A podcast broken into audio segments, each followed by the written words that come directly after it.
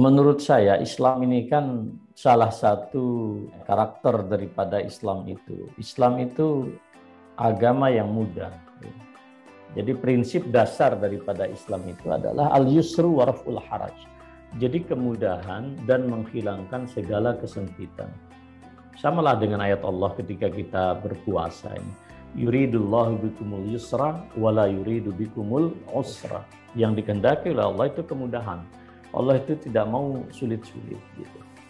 Dan ini salah satu karakter dasar kita. Oleh karena itu, saudara sekalian, eh, tidak ada sebetulnya alasan bagi kita untuk tidak taat ya, kepada Allah, tidak bertakwa kepada Allah.